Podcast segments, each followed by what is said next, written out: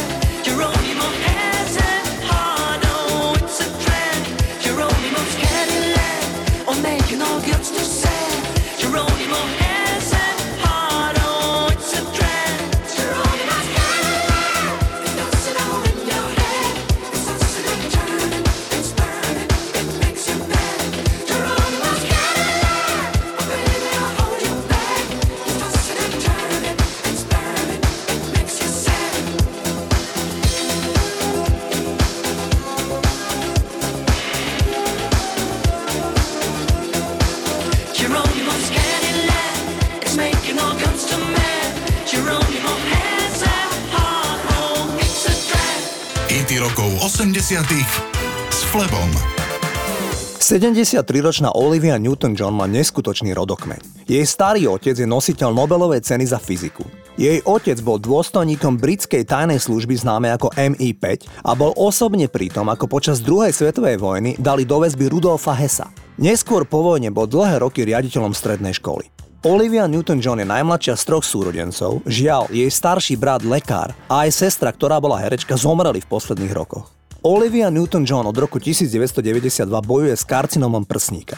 Rakovina sa jej vrátila už trikrát. Posledné roky sú nej metastázy v kostiach a na elimináciu úkrutných bolestí používa Olivia Newton-John olej z kanabisu. Verejné použitie na medicínske účely speváčka aj verejne propaguje. Zahrávam jej krásny single Magic zo začiatku 80 rokov. Toto je Olivia Newton-John.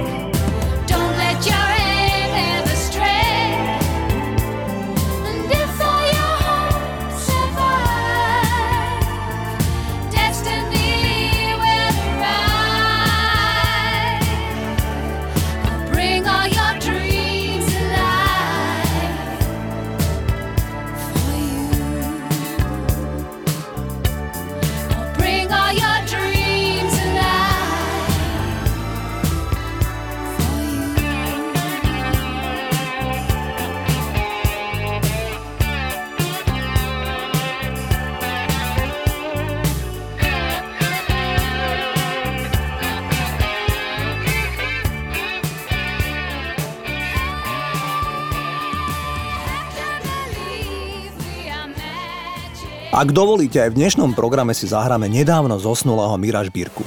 Pre Mekyho bol nepochybne kariérne najúspešnejší rok 1982, kedy vyhral Zlatého Slávika v bývalom Československu. Mladším ľuďom sa to dnes ťažšie vysvetľuje, ale ak sa na to dívame v kontexte dejín, tak vieme, že Karel Gott mal takú silnú pozíciu v tejto ankete v bývalom Československu, že víťazstvo Žbírku bolo ohromujúce. Sám spevák mi osobne vravel, že keď sa túto udalosť dozvedel tesne pred jedným koncertom od istého novinára, tak tomu nemohol spočiatku ani uveriť. Meky mi vravel, že podľa neho mal v Čechách najväčší úspech jeho titul Bielý kvet. Tak si ho poďme zahrať. Bielý